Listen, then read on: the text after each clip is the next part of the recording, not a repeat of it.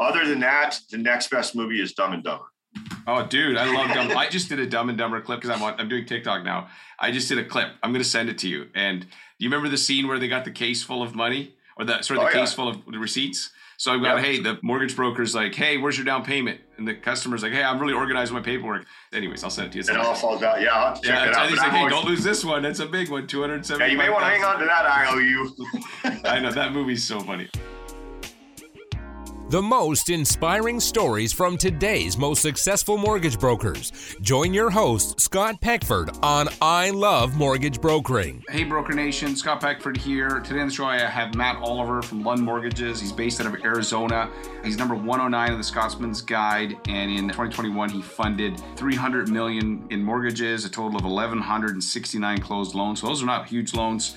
And amazing business. And a couple takeaways from my conversation with Matt. First, have you ever wondered if radio, like remember old-fashioned radio that's in your car, does it work? Can you get business from it? Matt not only proves that you can get business from it, he literally gives us a game plan for how to make it work.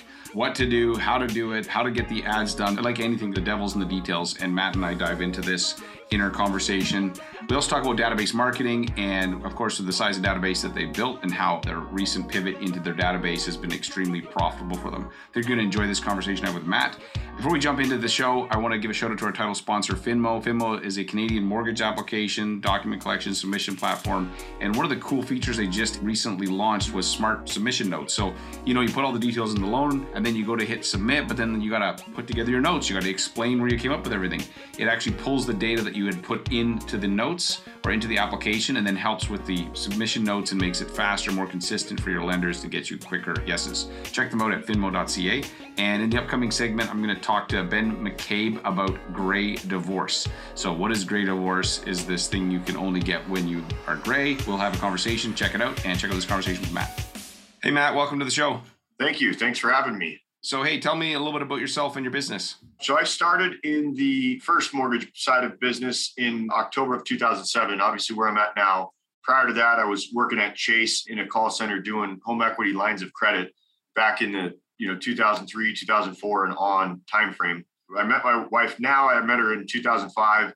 And literally the first time when I asked her what she did, she said she owns a mortgage broker company. I was perplexed. I said, why would anybody go to a broker to get a mortgage? Why wouldn't they just walk into Chase Bank or Wells Fargo or anything? That's how raw I was at that time, 25 years old. People still think that, by the way. People still think this, unfortunately. Yeah, that's what I thought. So she obviously kind of schooled me on what was going on. So I started with her company, her and her father's company in October of 2007, which was a great time to start in the first mortgage origination business. Yeah, and, you could print money back then. It was crazy times. Well, no, because it was like 4 months later, it was gone. Because right, yeah, okay, October 2007, It was. I'm thinking 2005, 2006 was. Oh, I wish. Yeah, that's when we were printing money, and then it died. Okay, so you jumped into this, so then all of a sudden it died. Did you question doing that? Were you like, crap, why did I leave Chase? Or I'm curious what happened there. Yeah, no, 100%. But at the same time, it obviously hit everybody at the time. So a lot of people were like, I can't believe you left to go to that. And you left working at a corporation where it's, pretty much a guaranteed paycheck. But, things weren't going good there either. I mean, people were getting let go. The whole mortgage market collapse was happening. And to add insult to injury, we got married in November of 2008. So pretty much 2008 was just to hang on for dear life, if you could, in the industry and everything. And then everybody went through that struggle. And then things progressively got better through 2009 with some of the, they called it TARP at that time, the Troubled Asset Relief Program. And that ended up being HARP and, morphing into that refi program that came out because everybody in Arizona in our neck of the woods was underwater dramatically. So, right. I mean, it was just a death trap doing mortgages in Arizona at that time. So just curious, because you're in the Arizona market, if you would have bought a property when it was underwater, where would that property be today? Like if you could have held on for dear life, where do you think you'd be? Yeah, it probably would have barely got there now. I mean, we actually did buy a house. We bought one in February of 2007. I think we closed on it in February of 2007 and paid about $400,000 at the time. When the bottom of the market was same exact house next door sold for $165,000. We finally we did hold on to it and rented it out for several years. And I want to say maybe in 2019 or 2020, we sold it for pretty much what we bought it for. And it peaked probably 6 months ago. Right, so At that point, we were just thankful to get out of it and not have to ruin credit or anything like that at that time when we sold it in 19 or 20. But if we'd held on for another 2 years, we would have done really, really well. So we missed the boat with that house the whole time. I wish I could blow that house up. Yeah, we did the same thing. 2008, my wife and I bought a house because we were a little behind you. So I'm in Canada and the market was, we were delayed a little bit. So 2008 is when we started to feel it more, and then literally just dropped and we're like, what the heck? And now it's like, okay, you know, now we have it. It's like, it's been okay. No, it's been good to hold on to it. Yeah. Yeah. Okay. So tell me about a quote that's had an impact on your life or business. I love how quotes are memorable, they're portable, and kind of one of those things I love. For my feelings or who I am as a person, it's more like just shut up and get to work type attitude. I mean, those are the kind of quotes that are motivating to me. Motivating, shut up and get to work. Yeah, just, you know, like you control your own destiny type thing. No one's going to help you across the finish line. You need to cross it on your own. You know, something like that is more my style. I get motivated when people are challenging me, I think, is more of my style of work and ethics and everything. Right. It sounds like a Bill Belichick quote, honestly. Yeah, him and I would probably get along, you know, I'd probably curse at him and whatever and be mad that I'd just go out and do what he asked me to do. Right. Okay. So how have you applied this idea of just like shut up and get to work to your business or life? Like, how does that show up on a day-to-day basis? You know, there was a time when I was at Chase and still young, and they were sending out home equity lines of credit mailers, and it was going to increase the business, like the calls that we were taking, it was going to increase them, like tripling them. And everybody sat in the room and kind of just complained and was pissed off about, we're going to get triple the calls. I looked at it like, this is great. Triple the calls is triple the commission, and so on and so forth. When they were done with the meeting, got out and just started taking calls and got to work. And by the time the rest of the group figured out what was happening, they had already cut the commission because I had 2 solid months of just absolutely crushing it. And for a corporation, they keep an eye on the commission structure at all times. So I guess what I'm trying to get at with that was, you can sit back and worry about yourself the whole time, but you got to be able to look at the numbers. I looked at the numbers and realized triple the calls meant triple the commission meant triple everything. And then so they cut your commission because they were like, wait a second, they're making too much money. So they lowered your commission. Is that what they did? Yes. And by that time, everybody had started picking up a lot of volume. So like, I don't know, at that time, let's say you did 10 million in business and it set a company record. I got paid off that. The next person came in and they had 16 million the following month, but they got paid significantly less than I did because they just sat around and kept feeling sorry for themselves. Right. And it goes back to what I just said earlier, just shut up and get to work, just get out there and get going. I mean, we weren't going to stop it. Like, you're not going to stop a machine of Chase and say, we want less mailers or we want less information. Like, I knew you just get out there and get to work on those kind of situations. Just do it, get to work. That's awesome. Okay. So one of the things I found about successful business owners, mortgage brokers, is that there's always failure, but looking back, there's always a lesson. So can you share something that you'd failed at, but now looking back, there's a lesson in it for you? Yeah, I mean, I've heard this a lot, but you don't realize that you're doing it until someone actually says to do it this way. But we've tested a lot of technology things or automation situations, things that'll make our job easier. And we've spent a lot of money on them and a lot of them failed, but we got over them quickly. We didn't keep trying to beat a dead horse with it. We realized this isn't going to work for our system. Get rid of it. So can you give me an example specifically? Because I always love when we can get like into the weeds. So something that you had thought was going to work for your business, doesn't mean that it's necessarily bad technology, but didn't work for how you guys run. And then how you realize that, wait a second, this doesn't work for how we run it. Just because I think it'd be helpful. Probably like 99% of the CRMs out there in the market right now. Right. I mean, without naming names, it's just a lot of those. I thought we would get one that would work for our business, but I didn't realize till it's too late that we have to customize the system. You know, we have to be more engaged in the system to structure it or mold it how our system runs, because there isn't going to be one CRM system that works for everybody. Everybody's running their business differently. And it took me a long time to figure that part out. And mortgage brokers are an independent breed. I always say it's like a herding cat. So trying to get them all to do the same thing anyway would be impossible. So imagine somebody tells you to do it that way. You're like, now I'm not gonna, because that's how we are. Because we were talking about this before we turned on the recording. You guys seem to have got your database stuff down. What have you been using that's been working, or what's been successful in terms of helping you with your database stuff? Well, obviously just a standard drip campaign from a lot of these CRMs works great. You can't overdo it.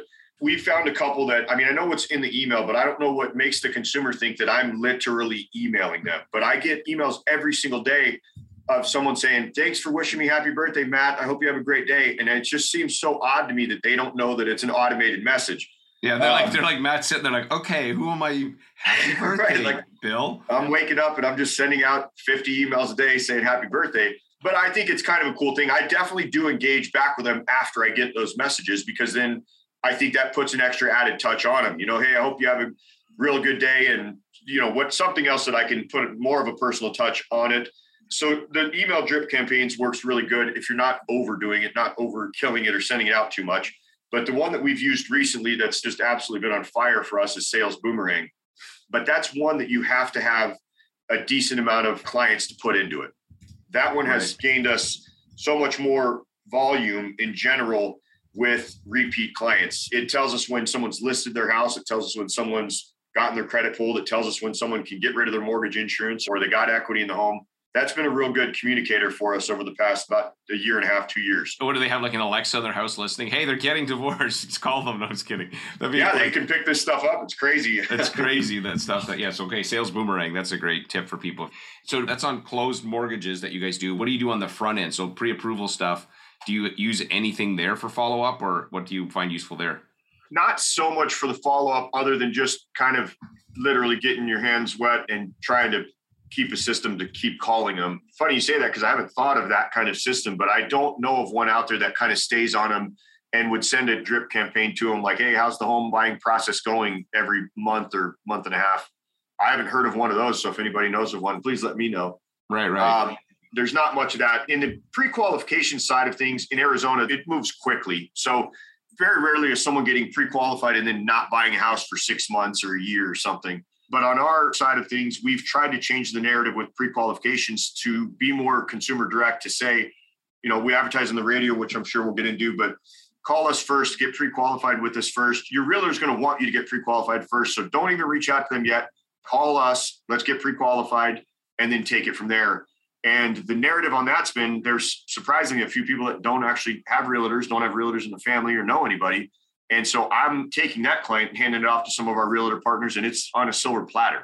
Yeah, pre-qualified, all ready to go. And in a year, how many of those do you think you'd get? Like these unattached, these orphan buyers, if we call them. You know, anywhere from 5 to 10 a month on average. But some months you get 15 and some months you get 2. You know, it's really weird how the world's structured that way, where you can just be on fire for 2 months and then nothing for 2 months. Yeah, right. That's really good. But I would say our organization needs to change the narrative on that. I mean, obviously we're on the radio, so we've been saying it a lot.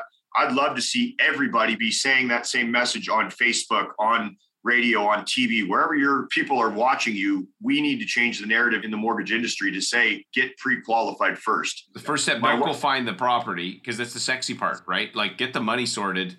And do you find a lot of your buyers are existing homeowners, or are they first time? Like how many of them are repeat? Like this is their second, third property versus first time buyer? It's definitely more heavy on the second and repeat buyers at this time, because honestly, in Arizona, over the past 9 months to a year, the first time home buyers are pretty much done. I mean, they're squeezed out of the market, right? Yeah. Yeah, they're squeezed out. Yeah. But it was a lot more heavier on that in the years prior to the run up in value in Arizona. But right now there's not. I mean, I almost dread when someone's like, I'm a first time home buyer calling in. I'm like, oh gosh, this isn't going to be good. You're not going to be able to buy anything. I mean, it's turned into, you have to have a 2-income household in Arizona for the most part. Right. And do you see a lot of, and this is true for any market, but people who have a property, so they're a repeat buyer, and then instead of selling it, keep that property as a rental and buying another? Is that a common practice, or are most people wanting to just have the one? You know, in Arizona right now, I'm noticing that it's not that way anymore. It used to be that way. Like the previous 10 years of me doing this, it was definitely people would want to keep the one, rent it out, and keep it as an investment property. But now people are stuck on this stigma that they're going to sell real high, that we're going to sell at a high price. And I'm like, yeah, but you're going to buy at a high price, you know? Right. So is that the best idea for you? So a lot of them, almost everybody is selling their home, taking all of the equity that they're getting out of that and putting it into a new home. That's another tool that I think our industry needs to get, is more of the financial advising part of things. I'm trying to tell everybody, you don't need to put that $400,000 down at a 3.5% interest rate. Put your 20% down, avoid the mortgage insurance, and take the rest of the other money and invest it with a financial advisor. I'm not a financial advisor. Invest it with somebody else. Because you can offer value on that side to a financial advisor too, saying, hey, I got a client that's got $200,000, take care of them. The financial advisor will remember that and start sending people your way too. We always think about, like, think 2 or 3 steps ahead, 2 or 3 mortgages ahead. Like, you know, how do I help them? And they don't have to do it, but I'm going to tell them, hey, here's a path you could choose, right? So, yeah, listen to me or not. I mean, it goes the same way with someone trying to go to a lower term. We all know they're not going to pay off the mortgage in 15 years. They're not going to keep the mortgage for 15 years. But if you get them on a 15-year mortgage, they call you back in 5 years. They got a lot more equity in the home. They trust your advice at that point. You gave them rock solid advice. They'll always be grateful for that. Yeah, totally. That's true. Okay. So what's the single biggest change you made your business in the last 12 months? I would say it's been networking with some of the other top producers in the country and learning what's made them successful, and just always staying humble as far as there's always someone out there that's got a better practice than you, is in my opinion. I always have felt that way and believe that way. So I've been in a mastermind group of just some local guys on the West Coast over the past few years and just becoming real good friends with them, and now family friends, like figuring out what they're doing to be successful, because they may word something differently to a client that I've never even thought of. And that helps me turn 5 more clients into 10. So I think just networking with like-minded or top individuals has been amazing. So that's something you hadn't done before. That's kind of like hadn't been doing something like that.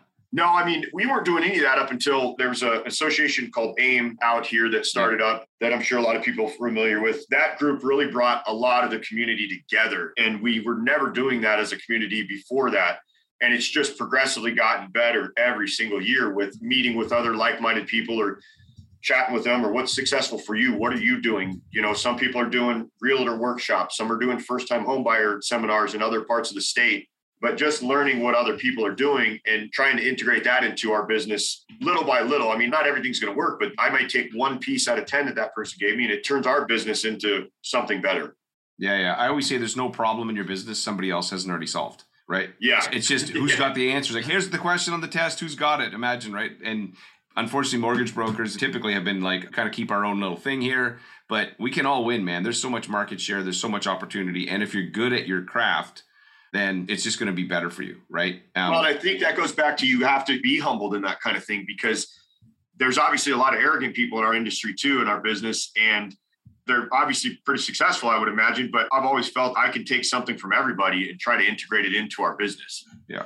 I always say, if the garbage man has a good idea, I don't care. I'm like, yeah, we're doing that. That guy, he just walked by, he said, dude, I'm like, that's freaking brilliant. Let's do it. Let's hire him. Hire him. Like, I do not care where good ideas come from, because, and often I also find the really innovative ideas come from outside our industry, because we're all kind of doing the same thing. We're all kind of like a big, we're like herd, right? Going in a direction. And then you see something, you're like, hey, how do I copy that here? That's what my brain thinks like. So radio is a big source of your guys' business, sometimes up to 50%. You guys have been crushing radio for a long time. So if somebody was wanting to do radio, and this is terrestrial, local radio, so what type of stations have you found success on? I got a couple questions about this that I think will be helpful for people that, you know, again, back to this whole idea of somebody wants to do it in another market, whatever, how you'd advise them. So what kind of stations do you find work best? I would say the most important thing, if you're ever going to get on radio, is you have to stay on and stay consistent. You have to be on for a good amount of time. That's number one. And then, so what is a good amount of time? I would say 2 years for sure. 2 years, you'll keep booming after 2 years. I mean, if you can make a year and it's not that bad, continue moving forward, but you absolutely cannot quit in less than a year, or it's, don't even waste your time. So if you hear the budget and it's more than you want to spend in a year, then it's not for you. It's not for the faint of heart on some of these things. But I can tell you, if you stay on and you stay consistent with your message, and to answer your question, talk radio is all that we do. If you can stay on that for at least 2 years, things will just keep flying from there. Every single year will get better and better and better. But I think 2 years is the breaking point, but 1 year is possible. But it's all talk radio for us. For you, the other piece was local, right? Like, so you guys are not, you're not like trying to spread, you've got a limited marketing budget. You can't be, you know, national. You have to actually go super focused. So are you in multiple cities, or is it in like one major area? Where would those stations be?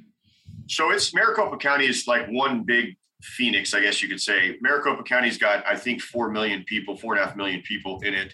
So the message has been, we're local, we're in your neighborhoods. We go to your soccer games with our kids and your kids. You know, we've driven that point home. We never, ever have discussed rates one time on the radio. We've never said rates. It's always been about trying to have the person understand that we're here to help you more than just, hey, our rate's 2.5, call us, you know, or 3.5, right, whatever. So we never have discussed rates. It's always been talk radio. And a big thing that we've always done is, it's more expensive, but has had the live endorsement from the radio person.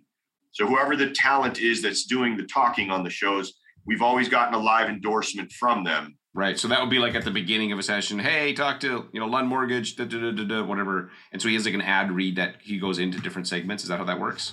Yeah. So it's like, you know, if you and I are on a show right now and we're going for 20 minutes strong, they're staying on the radio station because we've been talking consistently for 20 minutes. And then they'll just, right after that, they'll segue right into the commercial, you know, after you and I have been chatting for 20 minutes. So with talk radio, no one's changing the station. It just stays on constantly. If you're on music radio, if the song stinks, they change it. Go to I flip constantly, like right. So, but you're right. Talk radio is different. If you like the host and the whole thing, you don't usually end it. Okay, that's really good advice. So play the long game. probably 2 years, right? So if the budget freaks you out, don't do it. Local is key.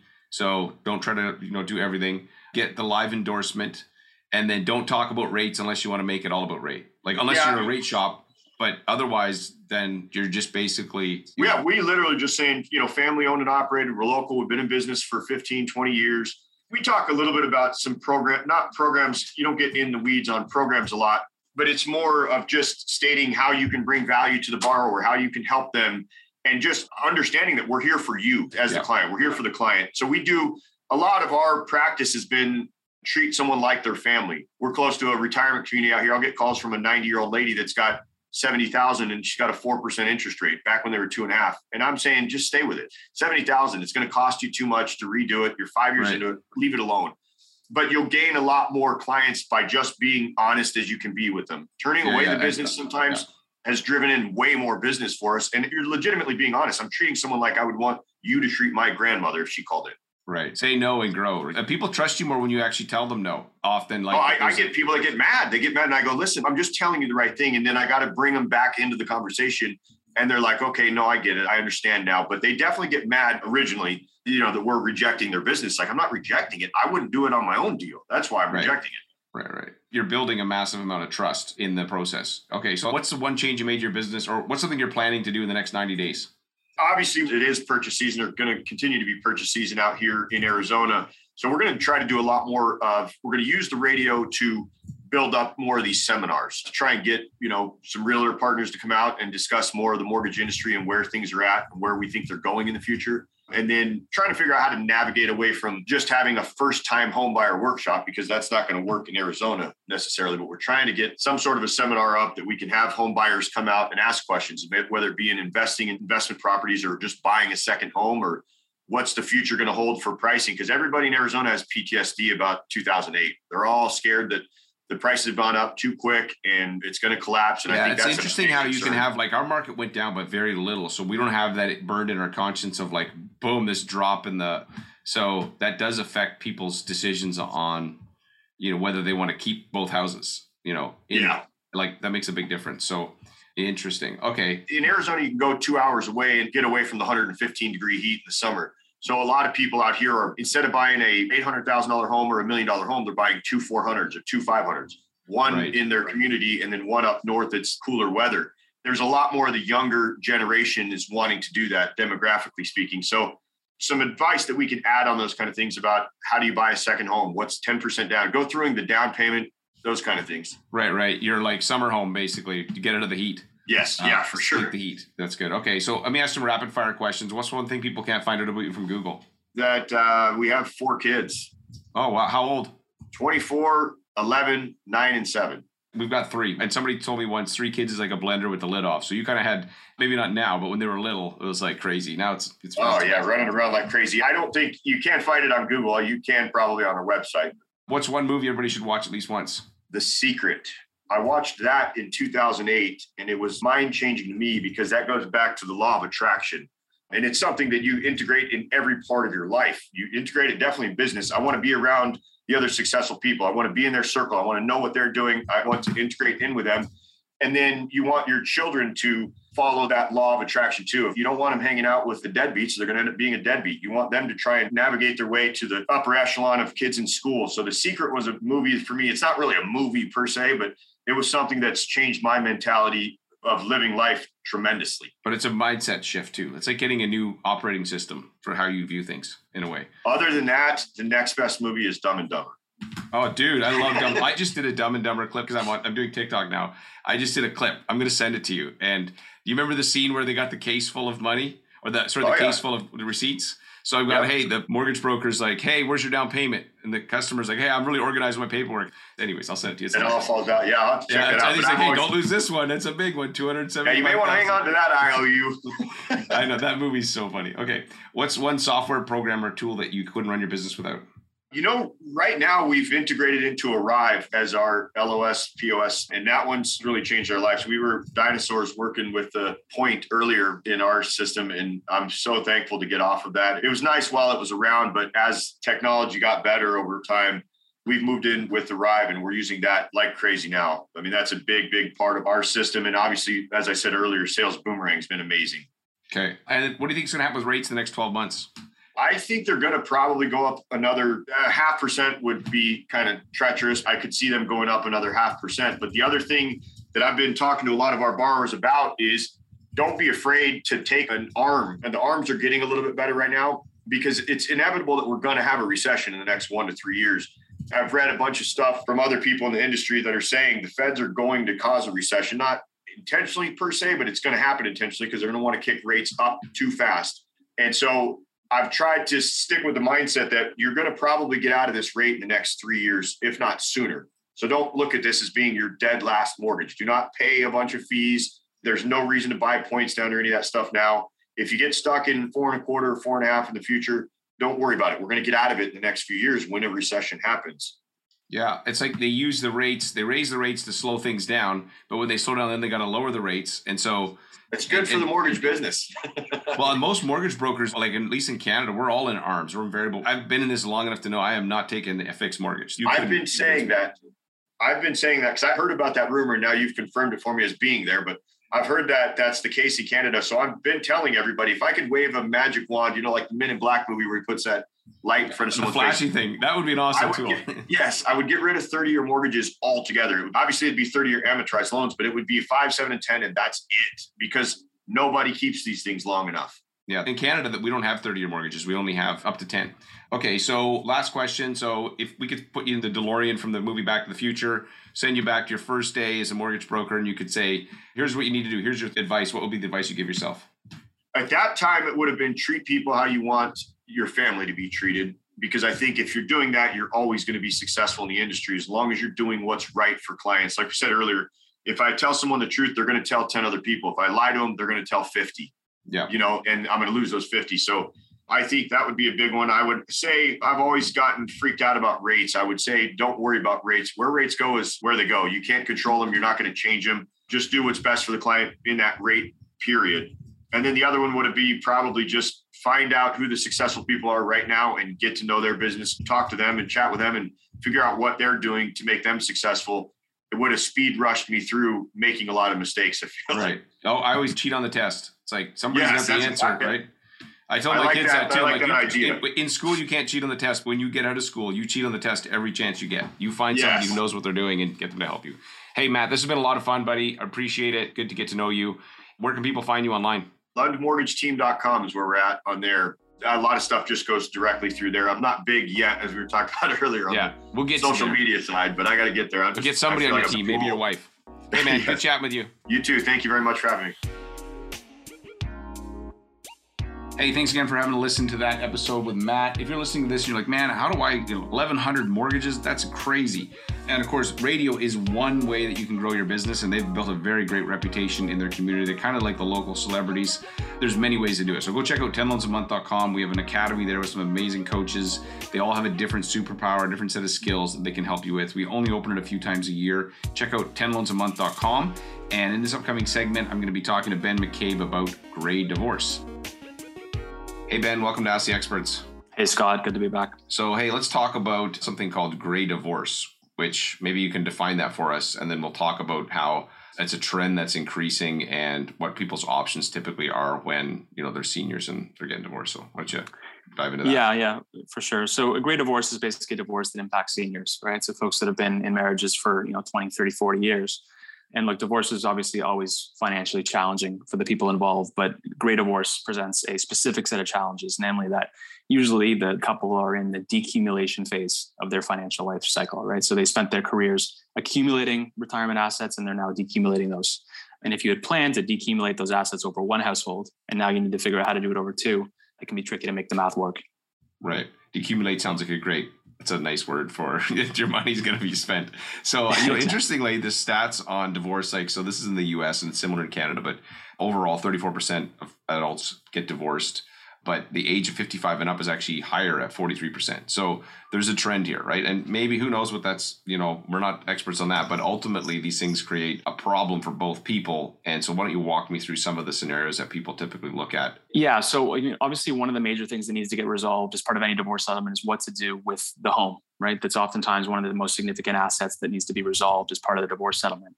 And, you know, one of the, you know, traditional options for dealing with this would be to use a traditional cash pay mortgage to resolve it, right? So say, you know, if a home appraised out at $1 million, then, you know, let's say get a 50% loan to value mortgage and use that to pay out the spouse that's going to be leaving the house.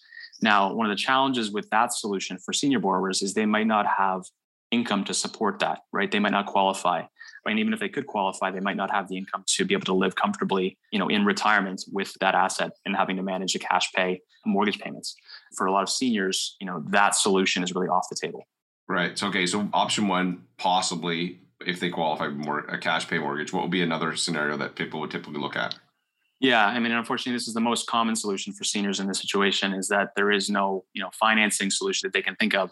So they end up selling the home and splitting the proceeds, and then in most cases, probably renting for the rest of their retirement, which is obviously, you know, a suboptimal outcome for both. Right. And if you look at the rent, the thing is, if you go into that scenario, rent increases, rent has gone up a lot and it's continuing. There's a lot of pressure on rents. So on a fixed income with a increasing rent over time is not awesome. So option one, traditional cash pay. Option two, sell. Go into the rental market potentially and take your chances. And then what's the third option? Yeah. So we actually, you know, did the third option for a couple last week. So effectively, this is the idea of using a reverse mortgage as the tool to facilitate the resolution here. So we were working with a couple that are based in Belleville. They bought the house together in the early 90s. You know, I think the husband was 72, the wife was 70.